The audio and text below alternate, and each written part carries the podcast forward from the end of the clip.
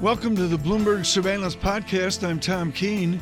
Daily, we bring you insight from the best in economics, finance, investment, and international relations. Find Bloomberg Surveillance on Apple Podcasts, SoundCloud, Bloomberg.com, and of course, on the Bloomberg.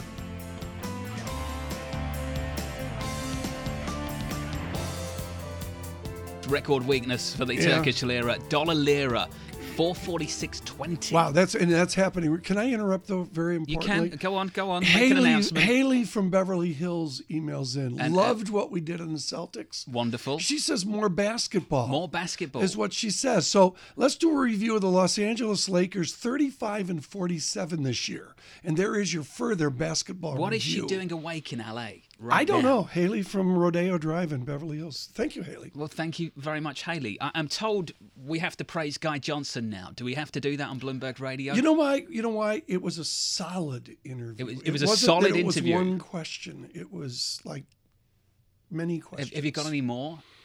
No, it's it was Okay. It was good. I think it was, in it was better than good. Let's bring in Bloomberg's Guy Johnson, shall we? Who we sat down with the president of Turkey. Guy Johnson, welcome to the program. Good morning, fellas. Help me out then. What was your sense from the Turkish president on the direction of monetary policy and what he'd like to see? He came here to London. He knew what he was doing. He delivered a message. The message is clear. I am in charge. I'm not only in charge of the government, I'm in charge of all aspects of the government. Everybody answers Right. to me.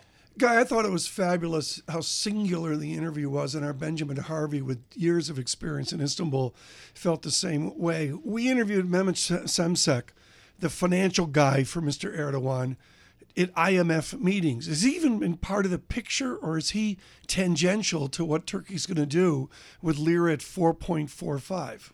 He's currently sitting next to President Erdogan. He sat next to him at the lunch that I hosted with President Erdogan, uh, and he was present during the interview, off camera, obviously, but he was there. Yeah. Uh, so he is currently part of the team.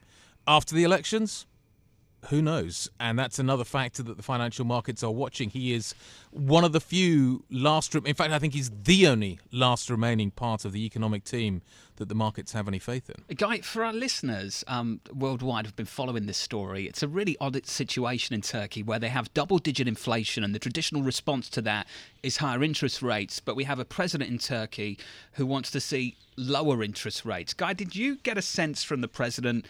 Of whether he was worried about what was happening in the FX market, worried about what was happening in the bond market. If he was, he didn't show it, John. He uh, honestly, he came here. This is I. He came to Bloomberg. Yeah. Um. He, he came to London. This is like th- these are two kind of bastions of the financial landscape, and and he walked in and he delivered a message. He he knew what he was doing. This wasn't something that was delivered by accident. This was this was a message that was sent loud and clear to the financial community, to investors. I'm in charge. This is how we're going to run monetary policy, and I am going to be the one that ultimately uh, decides which direction that is going in. He's already indicated, he did so last weekend, that Yeah. he thinks rates should be going down, not up. You have to assume that that is now the direction of travel. He has a very different view of how economics works. So, Guy, aside from the fact that he has this really different view as to how economics work, typically markets like independent, credible central banks. In the next month, there's an important election in Turkey. Talk to us about what happens in the next month in terms of electoral politics and how it may reshape this central bank. Well, he's becoming. He is. The, he is becoming. Um, effectively, he's going to be in sole control. At the moment, we have a parliamentary system. We are going to go to an executive presidential system. That is how it's going to work. All power will be centered in him. He is going to change the constitution to allow himself Yeah. control of almost all, in fact, all of the levers of power in Turkey. Uh, He, it, it, everything will center on him, and as a result of which, why should monetary policy be any different? Guy, fantastic interview. Just a brilliant interview. And Guy Johnson, Tom Keene even said it was solid. And I think that hurt him a little That's a bit. tick in the box. Did that, did that hurt a little bit to admit that it was solid? No, it was great. No, it was superb. And you know, I- and I'll say this as well. It's very hard, much harder, I should say, to do an interview Yeah. where they're answering in their own language. I agree. I And that really can, with a translator, and it really changes the dynamic from you know like a craft standpoint, from a method standpoint. and it took the story forward. I'll say. Yeah, in a And- and I don't care. what- The, the bottom line is the market doesn't give a damn what Guy Johnson thinks. Is Guy gone now so I can tear him to shreds? Okay. The, the, the bottom line is the market, John Ferro, the market is saying to Guy Johnson, you don't know what you're talking about. Also, me, I should say. I I think the well. market's saying that to the president of Turkey. Let's Yeah. bring in Phoenix Kalen, shall we? Societe Generale Director of Emerging Market Strategy. Phoenix, great to have you with us on the program. Your thoughts on that Bloomberg exclusive, the interview with the Turkish president, and how it shapes your views on the Turkish currency now? Yeah, I think it's just shocking the message that he actually delivered to an international audience of all people, um, which really undermined any credibility that investors still had in, in the Central Bank of Turkey and in what actions they're able to take to, to stem the current currency routes. So I, I think you know there's um, there's there's a lack of credibility on the part of policymakers to to try to take the appropriate actions, and so we're likely to head toward that Yeah. currency crisis. Phoenix, if you're Murat Cetinkaya, the governor of the Central Bank of Turkey, what on earth do you do now? Well, I guess it's it's difficult to understand the place that he's in, considering the kind of political duress that he's under, and we don't have you know a clear sense of, of what that is. But you know, if he if he were able to, to take the full powers of, of his role, then it would be to necessarily calm down the markets via coming out and asserting um, the, the independence of the tr- central bank and try to do an emergency rate hike, which is what the market is demanding in order to address the, the, the currency routes. Yeah, I, I look, Phoenix, at Turkey. Is it discreet to you? I mean, you follow it full time for SocGen. Is it a discreet event, or does this have knock on effects to other uh, countries? Well, I think right now Turkey is kind of an isolated situation because we, we do see some stress on other emerging markets right now, but nowhere near the, extent that Turkey is experiencing. And that's coming from the combination of vulnerabilities that, that Turkey has in terms of, you know, exposure to um, high oil imports with rising oil prices right now and high external financing needs. Um, so it's it's a confluence Yeah. of all of those factors. Okay, I'm glad you mentioned oil. Brent crude 79.07. Does Brent crude at 79.07 does that fold right in to reduce GDP in Turkey? Are they going into recession uh, as we speak? Well, I think it, it functions more into the trade channels of it really impacting the, the trade balance and then the current account deficits and, and exacerbating those external vulnerabilities. And from there, influencing the financing channels and then onward to GDP growth. So it's, it's a few steps, but yes, that does ultimately curb down consumption um, as we move into this, this later cycle, which I suppose is what President Erdogan is trying to prevent Yeah. by trying to overstimulate growth. Phoenix, just before we lose you, one final question. You did mention in this conversation the risk of a currency crisis in Turkey. What is a currency crisis in Good- Turkey, and how, how close are we to one? We- There's no pressure Well, on we- you, Phoenix. We just want to know when the tipping point is. Is it is it a five handle I- on dollar lira? I don't know, Phoenix. What is it? Well, I just hope it's not a six handle. Um, Well- No, but I, I Phoenix, think we there's no pressure here. The General Counsel of SocGen is not listening, okay? What's the tip point here? What's the tip point here into crisis? Well, I, I think I think this is it. This is you know the us witnessing that the central bank has no ability to step in and and do um, and take the appropriate actions, Right. and with the political authorities coming down on them, this is sort of the Okay. us descending into the crisis. Phoenix, thank you so much. Phoenix Kalen with us with SocGen, Society uh, General.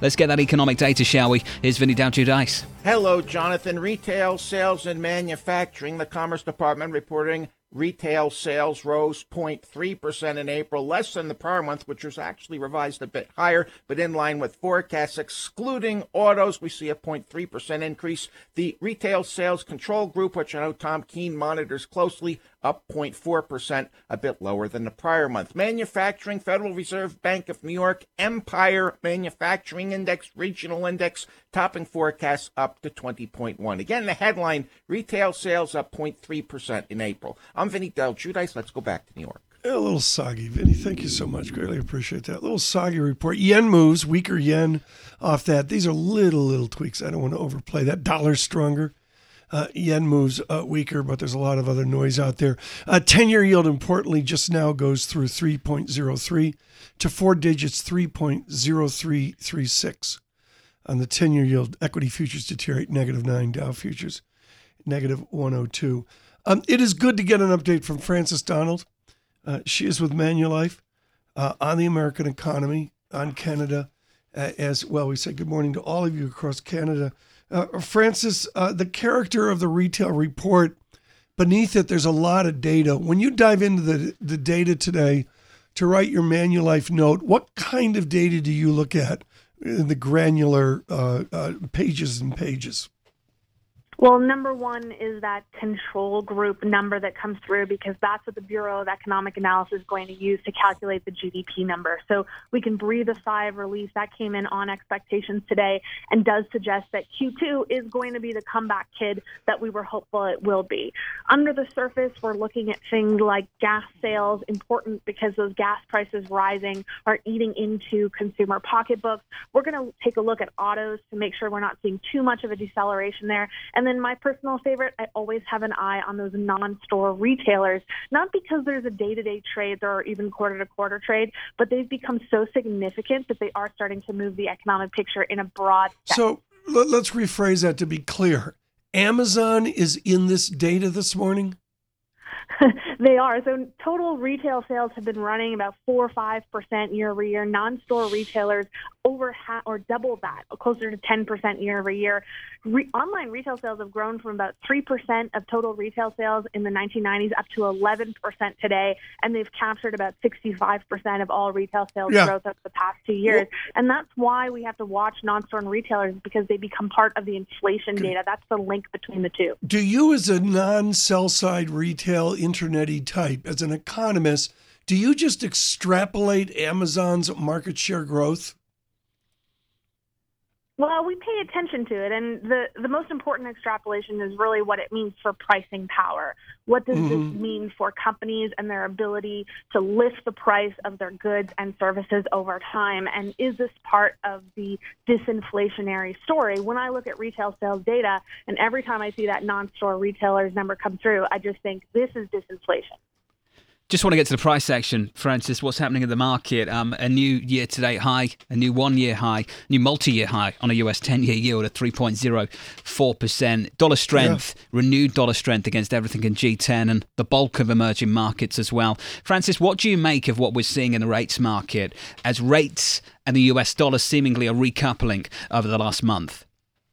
Yeah, this is confirmation that the U.S. just had a soggy first quarter that there's strength behind the U.S. consumer moving forward. The U.S. consumer has been the pillar of growth in the United States, and we're hoping that we can withstand that pillar and then add to it with some additional capex down the road.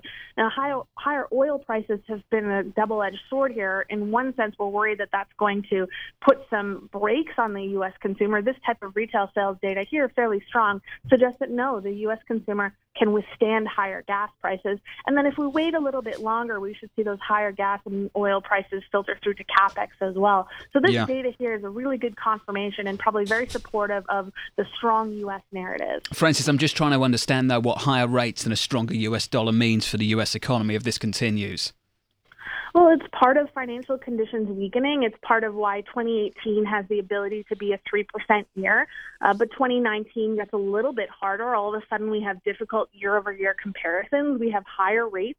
And all things considered, higher yeah. rates are going to put downside pressure, and they're intended to do yeah. so. And we have financial conditions that are tightened. But we're still way below historical right. norms. And with a consumer like this, I think they have the ability to withstand it. Frances, one final question. When the Montreal Canadiens are as bad as they were in hockey this year, do you end up in Montreal just rooting for the Winnipeg Jets? Well, they're our last hope, especially now that the Raptors are out of the NBA for this season. So yes, we got to hang on to even you. left in the That, game. that- I'm not doing. I I can't get there. I'm sorry.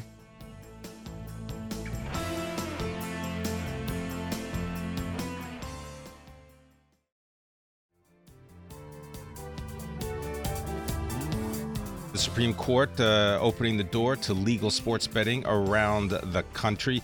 It invalidated uh, federal uh, prohibitions against uh, wagering on uh, professional as well as, I believe, amateur uh, sports. Ryan Prete uh, joins us now. Uh, Ryan, of course, uh, is our expert for all things Bloomberg tax, uh, state and local tax reporter. Ryan, thanks very much for being with us.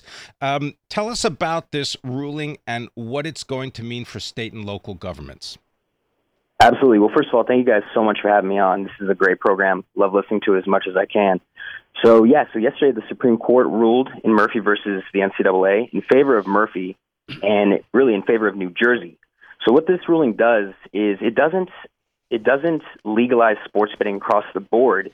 It just repeals the Professional and Amateur Sports Protection Act of 1992, also known as PASPA. It, it uh, repeals that and basically gives states the option to legalize sports betting if they choose to. So New Jersey uh, had already passed a law that was contingent on this ruling to set them up to enact sports betting. So had other states, Mississippi, New York, Pennsylvania, and West Virginia. So what this means for those states is that they're going to try and get the ball rolling as soon as they can. Talked with a lawyer who's very familiar with this topic, and he said that New Jersey could be offering legal sports bets by this weekend, definitely by the NBA Finals.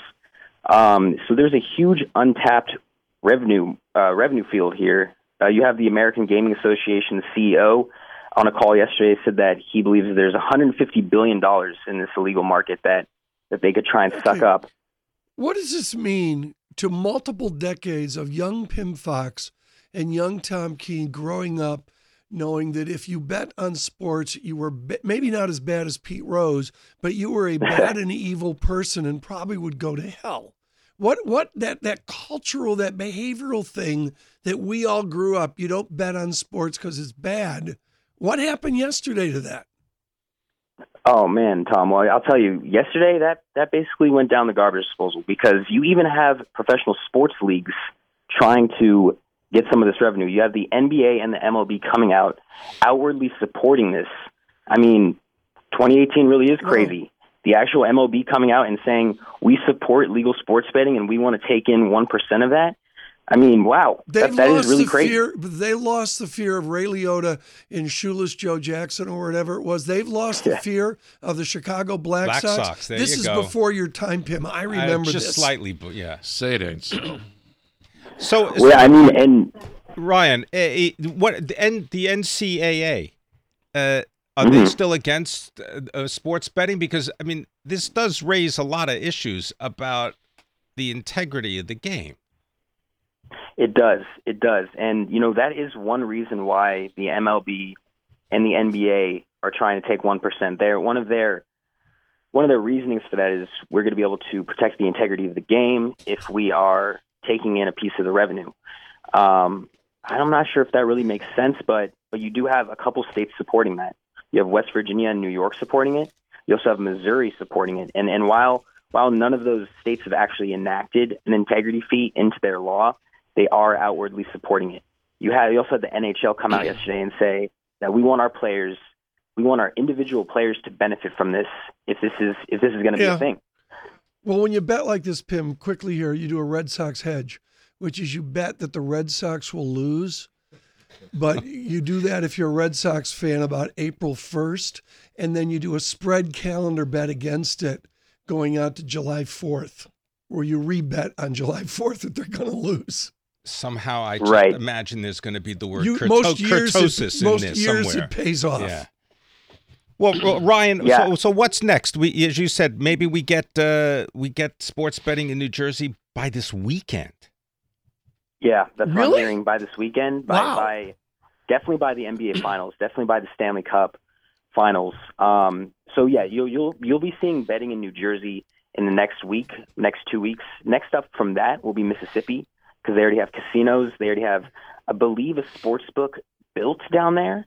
Um, so I'm hearing that Mississippi will be the next couple months. The other states that have, have enacted Pennsylvania, New York, West Virginia, um, the people that I've talked to said you'll be able to bet in those states by uh, the by the Super Bowl in 2019, um, and and next legislative session. Um, you could expect up to 20 states, maybe even more, trying to propose Right. legislation Okay. to, to legalize this.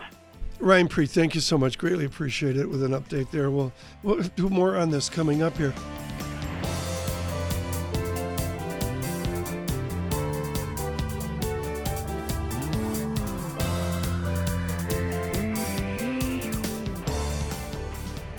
Last night at Sotheby's, a big banner was put out by Brooke Lampley over the assembled, looking at wonderful fine art, which said, Make art great again. She succeeded in doing this uh, at Sotheby's, where she is vice chairman. She uh, became smarter than most on art history at a small school in New Haven and has moved on to a truly distinguished career uh, in art history and is vice chairman again of Sotheby's. Brooke Lampley, wonderful to have you uh, with us. I guess at Sotheby's you celebrate. What do you do after an auction li- last night, including the Modigliani at 150 plus million? Do do you people break out, you know, the cold duck, or do you go expensive and try to try to have a decent bottle of champagne? What do you do after an auction? We pause for a bit of celebration before going back to the auctions again. Today, we sell the day sales. Yeah. And then tomorrow night, we will be continuing uh, the Impressionist and Modern series with the collection of Morton and Barbara Mandel, which is opening the contemporary auction on Wednesday night. I- So there's only a moment. I, I was going to let Pim jump in, but that's right where I was going to go. How do Morton and Barbara Mandel, how do we become like them? How do you put together truly the world class art that they have, that they collected over their lifetime? That's such an excellent question because that's really what we're here to help people do. Um, and there are many art advisors working in this space to really help guide clients to assembling great collections that span various categories but have their own internal logical aesthetic and dialogue. What was amazing about what the Mandels did was that they were looking at art across um, you know, an entire century. They had a fabulous large Juan, Miro painting hanging next to a Donald Judd stack, um, and these works uh, created a fabulous synergy in their incredibly modern home. So. Um, the collector brings a lot of context um, and vision to the art that they acquire and then how they present it. Um, that becomes part of the narrative of the object um, and part of the history that other people then go on to acquire when they acquire that work.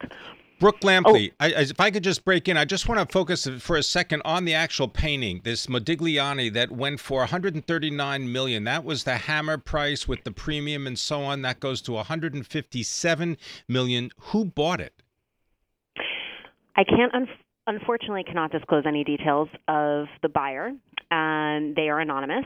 Um, but suffice to say that they are someone who um, was were very excited um, to acquire an outstanding Modigliani nude um, from this series and felt very confident in the price so much that they committed um, to guarantee the work in advance of the sale.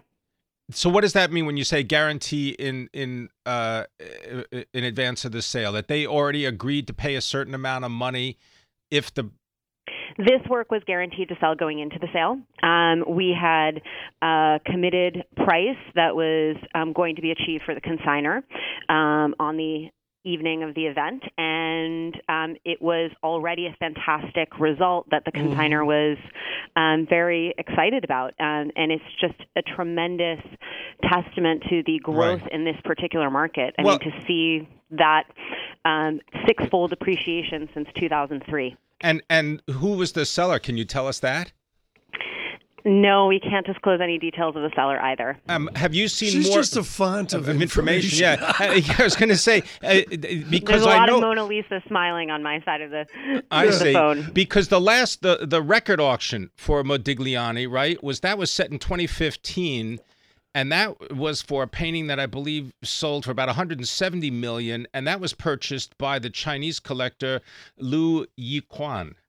Yes, and I, I was there at that time as well, and um, that was a fantastic result. And it's to me very interesting to think, given Yeah. that they um, that is a private collector who is acquiring for their public institution, the Long Museum. Um, it would be an interesting exercise to try and imagine what this work might have sold for um, if that buyer were still in the market and hadn't already acquired Yeah. a great example of a Modigliani nude for their museum. Brooke, you have advanced art like nobody. I mean, you get a lot of credit for, you know, you had Johnny Depp's collection, blah, blah, blah. What do you need to play of our listeners, like like to go into you and your good competitors, including Bonhams, one block over from us on Park Avenue? What do you need to play the game to assemble a modest or better than modest collection over 20 or 30 years? I can't say that I believe there's truly any barrier to entry. You need passion and love and Yeah. excitement about what you're looking at. And so many of the best collections that we regard now, today, in hindsight, were formed by people just acquiring things that moved them. That they loved, and I think people learn over time, and it shapes the Yeah. collection that they form. But Money helps, though, doesn't it? Money helps, doesn't it? but we sell works from every price range. No, no, I understand the- that, but I we- mean, we're we talk- promote the big ticket items, a Right. lot, I mean, we're talking about you know a Modigliani that goes for a hundred and you know fifty million dollars. Picasso, right? I mean, you're talking a hundred and eighty million. Uh, is there any limit? Do you believe? I mean, we've seen that uh, Leonardo, right? The uh, I think it went for four hundred and fifty million dollars. Uh, Leonardo da Vinci's Salvator Mundi that went for four hundred and fifty million dollars. Yeah, Brooke, Brooke, within this is the different auctions that Sotheby does, and maybe this is away from your core competencies, but I kind of think you could speak to it. How's photography doing? I mean, there's always been the critics. Well, you should paint, or pop photography will have its moment. It's it's vogue. You have a in London. You have on May 17th, just two days from now, a photographs auction.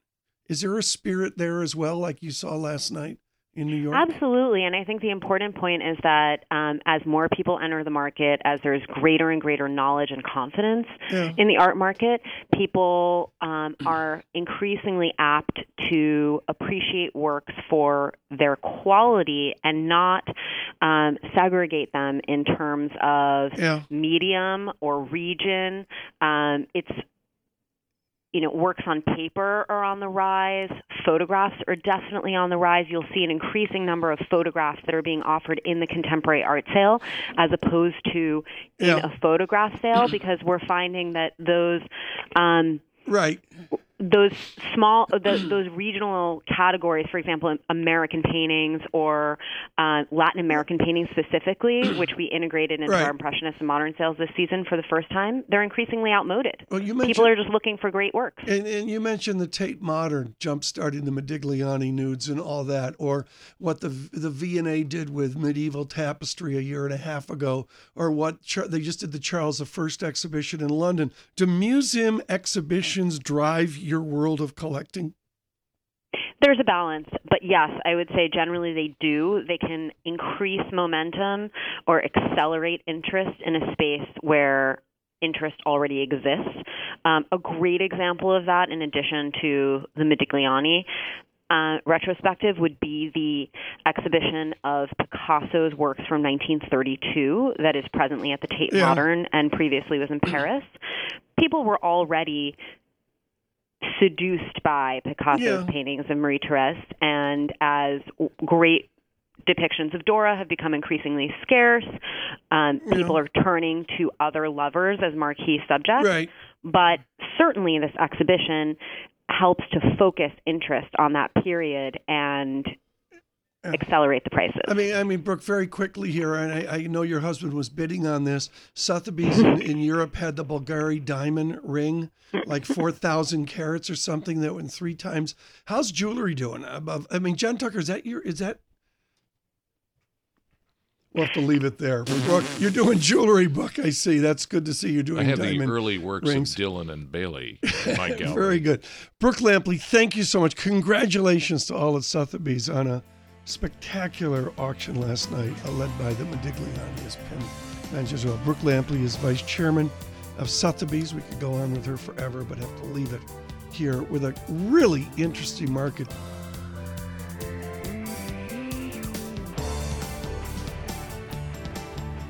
Thanks for listening to the Bloomberg Surveillance Podcast. Subscribe and listen to interviews on Apple Podcasts, SoundCloud, or whichever podcast platform you prefer. I'm on Twitter at Tom Keene. Before the podcast, you can always catch us worldwide on Bloomberg Radio.